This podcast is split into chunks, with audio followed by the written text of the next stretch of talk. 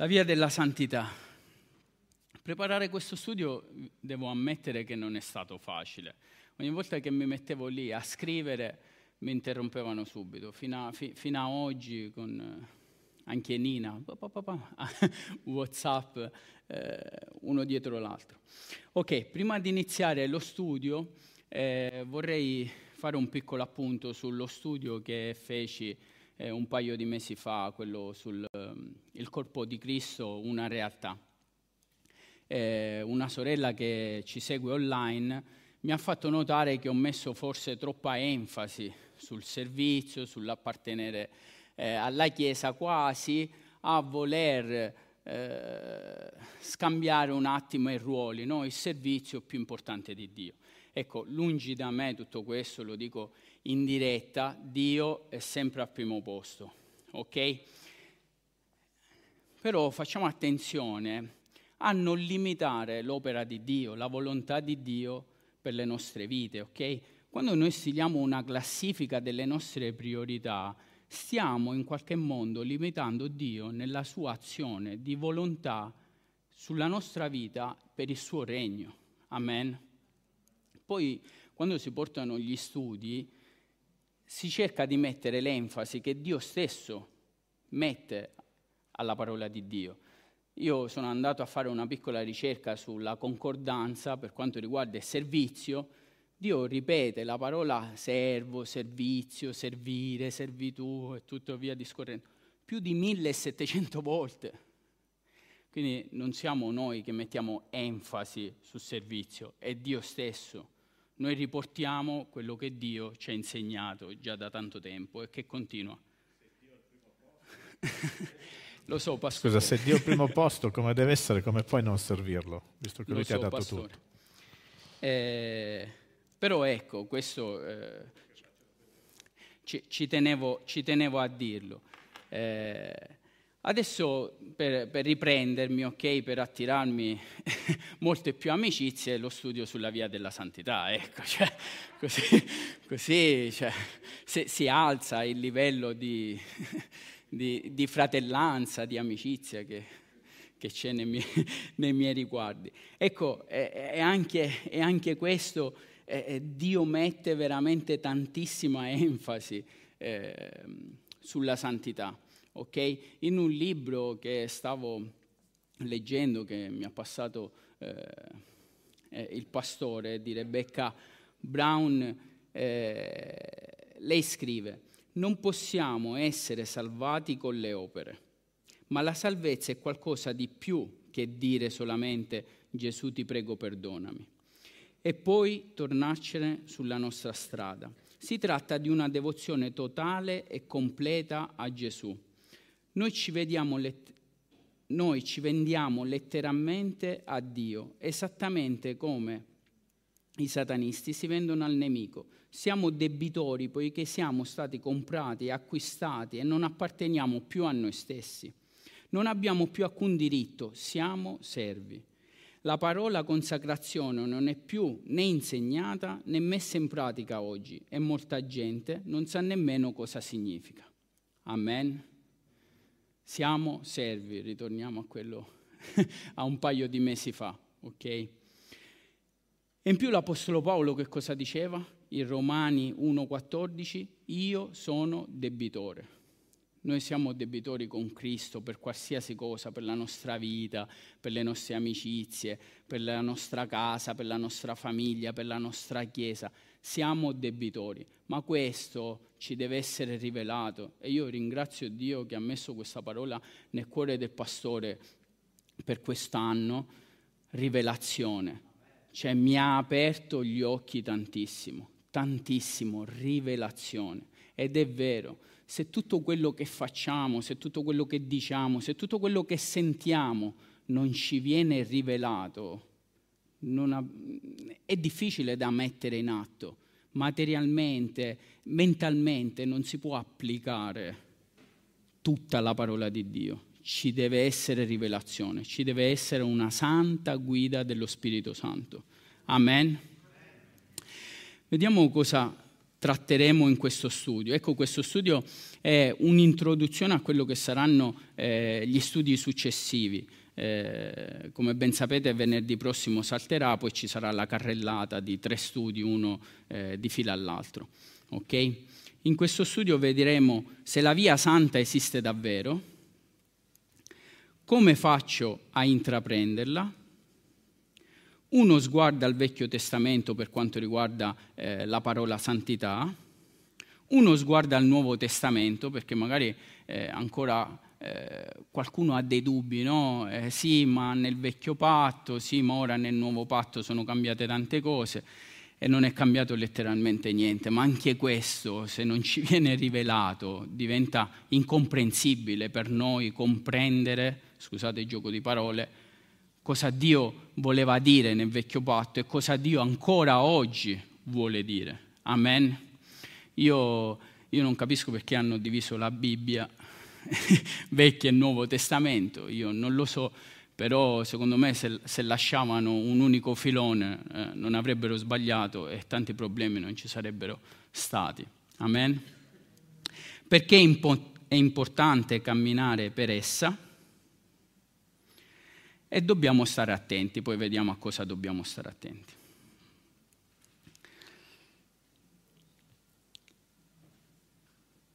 Esiste davvero. Dobbiamo sapere che la via esiste ed è stata già tracciata per ognuno di noi, o meglio, per chiunque ha veramente deciso di seguire Cristo. Perché un conto, come diceva eh, Rebecca Brown nel suo libro, un conto è dire Signore perdonami, Signore salvami, Signore ti accetto come mio personale salvatore, e un conto è ho deciso di seguirti. Costi quel che costi. E anche questo, se non ci viene rivelato, scusate questo verbo, eh, sarà, eh, ci accompagnerà per tutto lo studio, se non ci viene rivelato che cosa significa seguire veramente Cristo, tutto diventa difficile e tutto diventa quasi impossibile. Amen. In Isaia 35,8 leggiamo, la sarà una strada maestra, una via che sarà chiamata la via santa. Nessuno impuro vi passerà. Essa sarà per quelli soltanto. Che parole forti. Nessuno impuro vi passerà. Il profeta Isaia eh, ha pronunciato questo verso quando Israele doveva tornare dalla prima deportazione, ok? nessuno impuro vi passerà. Israele doveva tornare alla sua casa, ma per tornare alla sua casa c'era una via da seguire ed era proprio questa, la via santa. Nessuno impuro vi passerà. Quindi eh, attenzione quando, quando, usiamo, eh, quando svolgiamo le nostre azioni, attenzione al nostro parlare, attenzione al nostro agire essere santi è qualcosa di più, è uno step in più, è uno step successivo. L'impurità non deve far parte più dell'azione del cristiano. Però magari eh, quando parliamo di impurità noi pensiamo sempre a, eh, alle azioni materiali, eh, al buon comportamento, all'educazione che ci è stata tanto insegnata. Ma quando si parla di Dio non è solo un fattore educativo, è qualcosa di più, perché vedremo negli studi successivi che tanta, tante persone magari si portano dietro eh, eh le radici culturali, eh, il linguaggio culturale. Eh, che ne so, eh, in Sicilia se tu dici mizzica è normale, no? Scusate, sono in diretto per i siciliani o per, per chi è eh, per chi è un po' più a nord, e non ci fai nemmeno caso, cioè è normale, dirlo è normale, ma quando poi ti viene rivelato che cosa significa il tuo parlare sia condito di buon sale, capisci che il linguaggio è un legame che ti sei portato da quando sei piccolino, ma che c'è un linguaggio, un linguaggio che a Dio non piace o che Dio piace. Amen. Non basta più credere, ma è opportuno avere una relazione continua con Dio per poterla seguire. La parola santo nella Bibbia è ripetuta più di 316 volte, tenendo solo la parte primitiva del nome, quindi solo santo, se aggiungiamo santità come servizio, no? servo, servizio, servizio, santità, santi, eh? capite che arriviamo a più di mille eh, e fischia volte. Quindi è importantissimo, è importante rimanere in santità. Amen. In Levitico 19,2 c'è scritto: Siate santi perché io, il Signore, il vostro Dio, sono santo. Amen. Un'altra domanda che mi sono fatto quando eh, preparavo questo studio è come poter intraprendere questa via. Infatti questa strada, eh, in questa slide c'è scritto intraprenderla. Come faccio a intraprenderla? Ho voluto eh, mettere questa immagine di due strade parallele, okay? separate soltanto da, da, da una siepe. Eh, alla vostra destra, giusto? Sì. Alla vostra destra c'è la via, ok? La via dove noi tutti camminavamo, tutti ci trovavamo in quella via, ok? Vediamo, no, che cosa ho fatto? Signore aiutami vienimi in soccorso, perché mamma mia, mamma mia stava, stava finendo tutti questi belli cosi che comparivano. Eh, alla vostra, a destra abbiamo la via, lì camminavamo tutti, tutti camminavamo per la via. Mio figlio, anche se nato eh, in questa chiesa, eh, magari ora tu, no, Sofia, ok? Sofia è nata in questa chiesa, ma lei fin quando non comprenderà che deve seguire personalmente Dio fino a quando non gli verrà rivelato che cosa significa essere salvata, camminerà sulla via. È inutile allacciarsi al fatto che la figlia oggi di eh, un ministro di Dio, che viene in chiesa, che cammina sulla via. E il ruolo nostro è portare tutti quelli che camminano sulla via da quest'altra parte della siepe, perché da quest'altra parte della siepe adesso vedremo che c'è, che c'è la via santa. Ok? Questa immagine vi prego di tenervela bene a mente per questo studio e per gli studi successivi, perché ci accompagnerà per, per un bel po'. Ok? Quindi la via è la via santa non scordiamoci mai da dove, veni, eh, da dove siamo venuti se ci troviamo a camminare sulla via santa, ok? Ricordiamoci sempre che eravamo da quell'altra parte e quando guardiamo eh, magari qualcuno che entra per la prima volta o che incontriamo per strada, o... ricordiamoci sempre che noi eravamo da quella parte, chi più chi meno era dall'altra parte, nella via. Amen? Siete d'accordo su questo? Il dottor Orford dice Gesù è il Signore interamente oppure non è Signore per niente? Tradotto, Gesù o è il tuo tutto o è il tuo niente. A Gesù non possiamo dare le briciole, a Gesù non possiamo dare solo eh, la cucina e la sala e non dargli la stanza da letto, le stanze dei bimbi o il bagno. A Gesù va dato tutto va dato anche la mensola più alta, quella dove non arriviamo mai per pulire, sopra l'armadio, quella dove c'è tantissima polvere, dove mai nessuno va a vedere, tanto eh, non è un problema. A Gesù dobbiamo dare tutto. Se a Gesù diamo tutta la nostra vita, allora possiamo stare tranquilli che camminiamo nella via santa. Se a Gesù diamo soltanto la cantina o la cucina o l'ingresso o la sala o allora stiamo attenti, perché da, da che camminiamo eh, da questa parte della siepe a tornare da quell'altra parte si fa in fretta. Amen. È più difficile rimanere nella via santa. È più facile ritornare dove eravamo prima. Fatta questa piccola premessa, vediamo da dove nasce la parola santità o eh, santo nel Vecchio Testamento.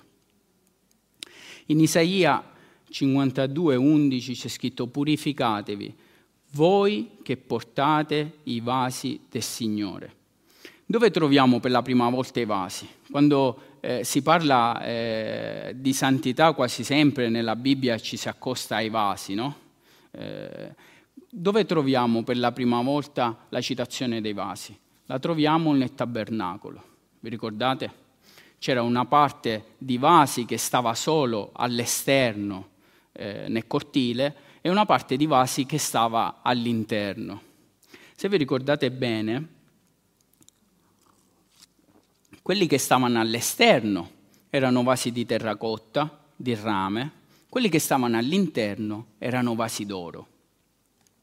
E quando eh, ho fatto questo piccolo, eh, come dire, questo piccolo accostamento fra i due vasi, anche qui mi è stata fatta una grandissima rivelazione. Vogliamo essere dei vasi di rame, di terracotta e accontentarci di stare nell'atrio, o essere dei vasi d'oro e stare all'interno della sala, stare vicino, avere l'importanza che Dio ci ha voluto donare a ognuno di noi. Questa è una domanda che, che, ci dobbiamo fare da cristiani. Vogliamo continuare a essere dei vasi di rame o vogliamo essere dei vasi d'oro? E ora che siamo dei vasi d'oro, vogliamo tornare a essere dei vasi di rame, dei vasi di terracotta, dei vasi di poco conto? O continuare a mantenere eh, questo grande dono che Dio ci ha fatto in purezza, in castità e non macchiare questo vaso? Amen? Mi state seguendo?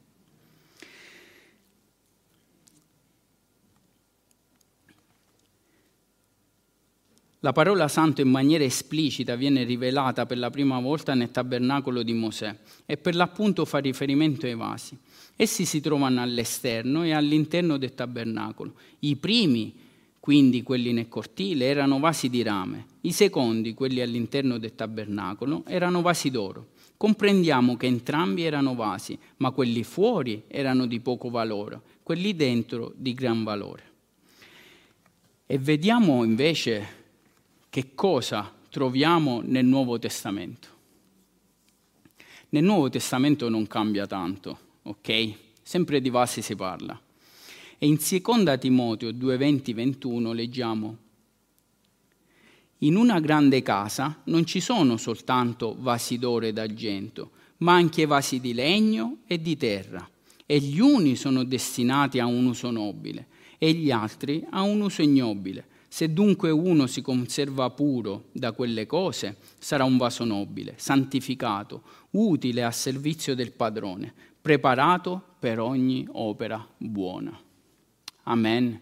Vedete che non cambia. Quello che dice il vecchio patto e quello che dice il nuovo patto, quello che c'è scritto nelle prime pagine di questo meraviglioso libro e quello che c'è scritto alla fine di questo meraviglioso libro non dobbiamo eh, farci la Bibbia che ci piace a noi, non dobbiamo attagliarci la parola di Dio alle nostre comodità e alla nostra volontà. Ricordiamoci sempre di attagliare e contestualizzare la parola di Dio a quello che Dio ci rivela nella nostra vita e alla volontà che Dio ha per la nostra vita, perché quelli sono i piani perfetti di Dio in una casa ci sono dei figli che vogliono custodirsi in santità, ci sono dei figli che non vogliono custodirsi in santità. È vero che per il padre sono sempre dei figli, ma è anche vero che c'è una distinzione nell'opera di Dio. Ma da quel momento in noi deve scattare qualcosa. Non, deve, non dobbiamo guardare all'età, a 10 anni, a 15 anni, a 20 anni, quindi mi sacrificherò di più per Dio. No, deve essere un onore sacrificarsi per Dio. Deve essere un onore lottare per Dio. Deve essere un onore far parte dell'esercito di Dio. E quando uno fa parte dell'esercito di Dio, quando uno diventa un soldato di Cristo, mi ricordo una predica che ha fatto pastore, quando uno diventa soldato non si preoccupa più delle questioni civili, perché se no non può combattere. Un soldato non si preoccupa di quello che succede nella politica, nell'economia. Un soldato si preoccupa di combattere. E quando lavoriamo per Dio, quando diventiamo dei soldati di Dio, non possiamo più ragionare con la nostra testa. Dobbiamo ragionare con la testa di Dio. E molte volte non ci riusciamo perché siamo umani, è ovvio. E allora ci dobbiamo fidare di Dio. Perché se Dio dice di combattere così, è così che dobbiamo combattere. Questo farà la differenza nella vita dei cristiani. Quando non ci preoccupiamo più delle cose civili e ci preoccupiamo delle cose di Dio. Quella farà la, vi- la differenza nella vita della Chiesa, di ogni membro della Chiesa. E quando sperimentiamo questo, sapete che cosa accade? Che non ci facciamo più le domande, ma il pastore sta mettendo enfasi su una cosa che non sta né cielo né in terra. Ma Valerio, ma metti enfasi sul servizio, ma basta questa cosa. Perché ragioniamo troppo con la nostra testa e non ragioniamo con la volontà di Dio. Ecco perché tutto e non, riesce, non riusciamo a entrare in quello che Dio ci vuole dire perché non siamo soldati ubbidienti. Vi faccio un esempio, ho portato questo lucchetto. Questo lucchetto ci leggo la porta dell'armadietto, che è in, in, caserma, perché si è rotta e quindi metto il lucchetto. Ora non c'è, quindi i ladri possono entrare. Pensate a questa catena, no?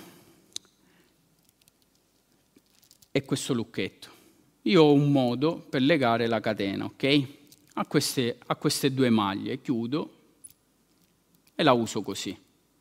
Ma ora pensate un attimo, questa catena può essere utilizzata in tanti modi, ok? Io posso legarla da una parte e da un'altra, posso legarla anche agli anelli più, più vicini. Ora perché questa è corta, se era più lunga potevo utilizzare tanti altri anelli. Ecco, se voi prendete questa catena e questa catena rappresenta la vostra vita, sapete che cosa fate? E questo è Dio. E permettete a Dio di agganciarsi dove vuole. Capite bene che Dio non è una classifica.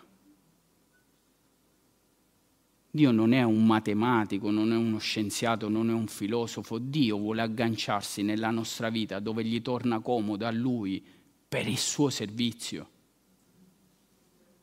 Amen. Se no limitiamo Dio nell'opera che vuole fare nella nostra vita. Gli diciamo no signore, a me mi devi usare solo così, solo così e basta, solo così. E magari Dio ha uno strumento in mano che può utilizzare in milioni di milioni, triliardi di modi e noi limitiamo a Dio soltanto a utilizzarci in un modo. Ma per fare questo ci vuole tanta umiltà e tanta santità e tanta obbedienza. In Pietro c'è scritto umiliatevi sotto la mano potente di Dio e, Lui vi innalzerà al momento opportuno. Umiliarsi non è da... Stupidi non si può dire, però ormai l'ho detto.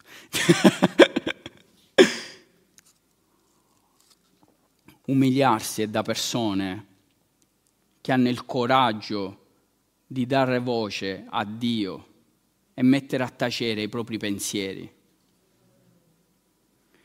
ragioniamo troppo con la nostra testa.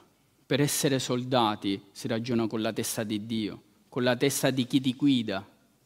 E se non ce la facciamo, perché siamo ovvio inferiori a Dio, dobbiamo soltanto essere ubbidienti. Faccio l'esempio eh, de- de- della gara a cui non sono andato, ok?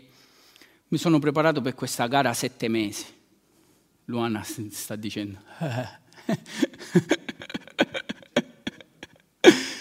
mi alzavo la mattina alle 4, facevo a meno, meno 2, meno 1 e andavo a correre.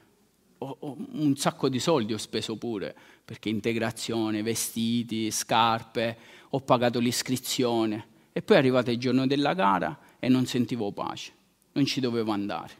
Non mi sono fatto tante domande. Sì, sono andato nell'ufficio, ho detto passo, non sento pace, passo esempi, non ci andare. Facilissimo, non è che dici non è che ci ha fatto tanti giri di parola, ha detto ma dov'è, a che ora è, ci deve andare. Non ci andare.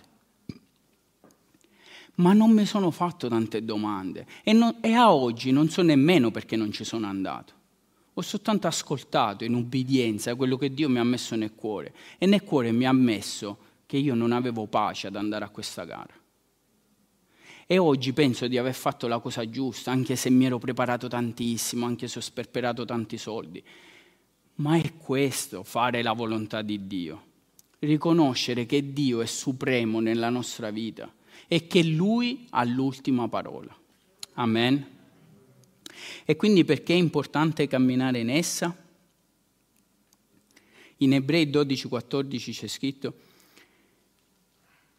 c'è scritto se parte, impegnatevi a cercare la pace con tutti e la santificazione, senza la quale nessuno vedrà il Signore. Oggi purtroppo tanti pensano che basti la fede in Cristo, senz'altro, ma Giacomo insegna che la fede senza le opere è morta. Molti seguono la via dell'antinomismo. Sapete, eh, l'antinomismo un po' eh, ne ha parlato il pastore Ravasio eh, durante la scuola biblica. Una cosa facile, sapete chi erano gli antinomisti? Lì per grazia di oggi, tra virgolette. Quelli che è vero che eh, siamo salvati soltanto per fede, ma è quelli che dicono che l- la legge morale, etica e i precetti di Dio non hanno alcun conto nella salvezza. E quindi impegnatevi a cercare la pace con tutti e la santificazione senza la quale nessuno vedrà il Signore va un po' a farsi friggere, ok? Addirittura molti di, no, di loro, gli estremisti, sapete cosa a cosa fanno eh, fede, su quale verso poggiano la loro dottrina, dove è peccato è abbondato, la grazia di Dio ha sovrabbondato. Capite? Quindi più pecco e più grazia di Dio c'è. Capite che da scellerati una cosa del genere. Quindi tutta la parola di Dio, i comandamenti, i precetti, la legge morale, tutto, metteteci tutto dentro, fa parte di un processo di santificazione che dobbiamo portare avanti giorno dopo giorno, sapendo, sapendo che comunque cadremo, ma questo non deve essere una scusa per cadere la nostra attitudine è ad essere santi. Siate santi perché io sono santo. Ma sapere che comunque cadremo, il giusto cade sette volte ma si rialza, c'è scritto in proverbi, quello ci deve far comprendere che dobbiamo stare abbassati davanti a Dio, che dobbiamo essere umili davanti a Dio. Perché anche Lucifero il più bello, c'è scritto, è caduto perché pensava di essere più grande. Quindi stiamo attenti, l'umiltà fa parte della vita dei credenti. Attenzione però a non confondere l'umiltà, ok? Perché magari quando eh, parlo in prima persona, quando mi trovo a correggere eh, qualche giovane, raramente, eh, non, non, succede quasi mai, i giovani sono tanta roba. Sapete cosa mi è stato detto? Che sono uno che si innalza. Ecco, correggere non significa che si è più grandi, più, più esperti, più, più, più, più, più. Si corregge perché Dio ci ha dato un ministero da portare avanti per il bene della comunità, per il bene dei credenti, affinché l'opera di Cristo si rifletta nelle vite di ogni credente. Amen. Dobbiamo comprendere che i comandamenti dati da Dio a Mosè erano e sono dei puri comandamenti morali. Ovviamente non possiamo non è perché rispettiamo i dieci comandamenti siamo salvati, ma è una legge morale che ci fa vivere in santità. Ma questo si deve comprendere spiritualmente, perché materialmente non ce la facciamo a rispettare eh, i 600 fischia precetti di, di, dei comandamenti. Non ce la facciamo. Solo lo Spirito Santo ci può guidare ad avere una vita santa. Materialmente, umanamente, mentalmente non ce la possiamo fare se non c'è lo Spirito Santo che ci guida giorno dopo giorno. Perché umanamente arrivi sul posto di lavoro e litighi col primo che incontri. Perché umanamente litighi con chi ti viene a fare i lavori a casa. Perché umanamente litighi con chi passa, eh, ti sorpassa da destra. E a Livorno sono fenomenali in questo. Perché umanamente litighi con tutti. Con chi al telefonino ti sta mettendo sotto che tu eri in bici. Ma spiritualmente è l'amore di Cristo che ci costringe. È l'amore di Cristo che ci costringe a non litigare. È l'amore di Cristo che ci costringe a parlare bene. È l'amore di Cristo che ci costringe, che ci costringe scusate, a essere guidati dallo Spirito Santo. Amen. E adesso dobbiamo fare attenzione. Voi direte attenzione a cosa? Attenzione a qualcosa di forte che è scritto in Ebrei 10, dal verso 26 al verso 31. Questo verso è difficile da digerire quando eh, adesso eh, lo leggerò. È per le orecchie che non sono sensibili allo Spirito Santo, come quelle del servizio, del corpo, dell'unione e di questi. Sapete che cosa succede? Succede che, che mettono Dio in una categoria di uomo, eh, di, di, di, di, persona, eh, è brutto dire questo, no? come quando si fa l'accostamento tra l'Antico e il Vecchio Testamento e il Nuovo Testamento, è Dio cattivo e Dio buono. Invece la giustizia di Dio è perfetta, ma anche questa, se non ci viene rivelata la giustizia di Dio, è difficile da comprendere. È difficile da comprendere il libro di Giobbe se non ci viene rivelata la giustizia di Dio. Perché un santo, uomo terreno, deve patire quello che ha patito Giobbe. Ma se la giustizia di Dio non ci viene rivelata, è incomprensibile tutto quello che passiamo nella vita e tutto quello che viviamo e tutto quello che affrontiamo. Infatti, se persistiamo nel peccare volontariamente, dopo aver ricevuto la conoscenza della verità, non rimane più alcun sacrificio per i peccati, ma una terribile attesa del giudizio e l'ardore di un fuoco che divorerà i ribelli. Chi trasgredisce la legge di Mosè,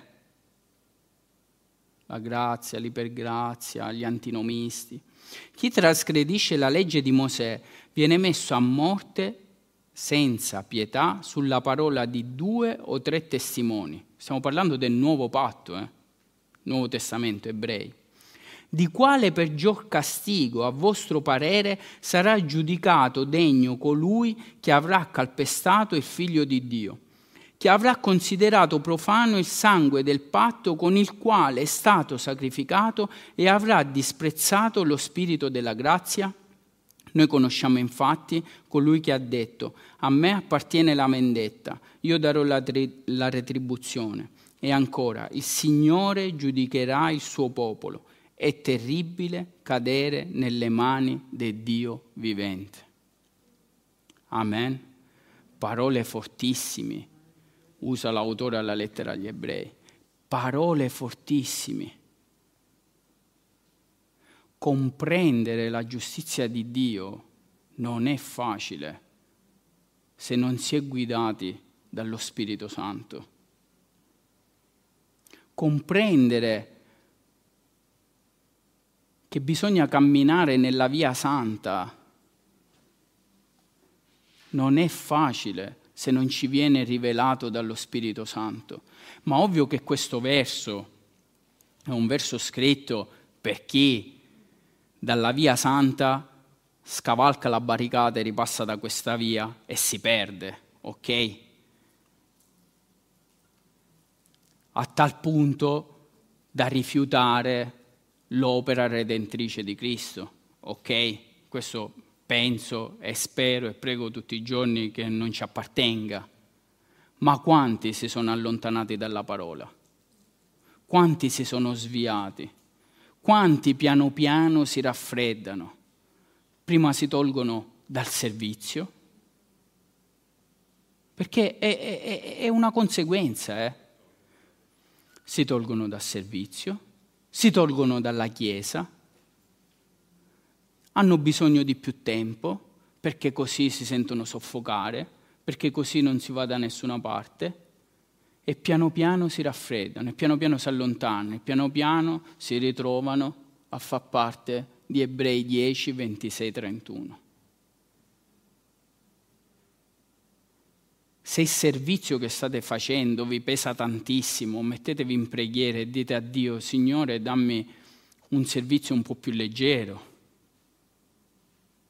Signore, non impegnarmi per due ore a settimana, impegnami per un'ora e trenta, Dio vi ascolterà, ma non raffreddatevi da servire Dio. Non toglietevi dall'esercito di Dio. Non tornate indietro sulla via rimaniamo sulla via santa. Un cristiano che non serve, non serve a niente.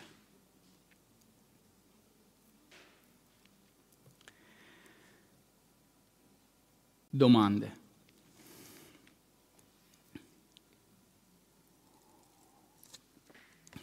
Io devo dire la verità, Pievagnevo le domande. Cioè, per questo l'ho accorciato un po', mi hanno fatto tantissime domande, eh, sono andato oltre. Mm, e dovevo finire alle 6, ancora alle 6.10, no, alle 6, un quarto alle 6, 17.45, ho detto un quarto d'ora per le domande, poi saluti, sei un quarto ancora domande. Ho detto stop, stop il gioco. questo è vero, questo è vero, questo è vero, però siamo in diretta, attenzione. Questo è vero. Questa era una piccola introduzione dei tre studi che ci accompagneranno nei venerdì successivi, saranno un po' più sostanziosi, parleremo del peccato, parleremo dell'idolatria, parleremo della grazia. Ma ci tenevo appunto a, a, a incamerare questo studio in maniera eh, netta e decisa, diciamo se abbiamo conosciuto la verità, non torniamo indietro sui nostri passi. Se abbiamo conosciuto la grazia del servizio, la grazia di Dio, la grazia di, alpa- di appartenere al corpo di Cristo, non torniamo indietro. Molte volte scambiamo Dio per uh, un jukebox. Noi mettiamo la monetina e Dio deve cantare la canzone che diciamo noi. Magari all'inizio è così, Magari all'inizio mettiamo la monetina e Dio cioè, sembra lì, ma poi Dio vuole vedere la fede, poi Dio vuole vedere se siamo dei cristiani che hanno compreso cosa significa camminare nella via santa. Perché finché Gioele mangia la cioccolata è felice. Ora abbiamo milioni di uova di Pasqua a casa, sa, quando li vede impazzisce. Non è nemmeno biologico, è al latte, pensate un po' sta sognando, sogna, pensa di essere nel paese dei balocchi. Ma prima o poi la cioccolata finirà. Prima o poi i dentisti chiuderanno e tornerà il cioccolato fondente al 90%. E lì, e lì, spero che Gioele mi dica papà quanto ti amo. Non lo dirà mai, lo so, poverino. Ho voluto fare un po' queste battute, ma alla fine è questo. Finché Dio ci dà le cose belle che ci piacciono a noi, il gelato come piace a noi, il cioccolato come piace a noi, il cibo come piace a noi, Dio è top dei top. Full optional, top gamma, la migliore macchina. Ma quando poi Dio comincia a chiedere, quando esige, quando corregge, quando la sua giustizia comincia a fare male, E lì ce la cominciamo a prendere con tutti, con i ministri, con la Chiesa e a volte con Dio stesso. Non prendetevela con Dio. La sua giustizia è meravigliosa e amorosa per ognuno di noi. Amen. Dio vi benedica.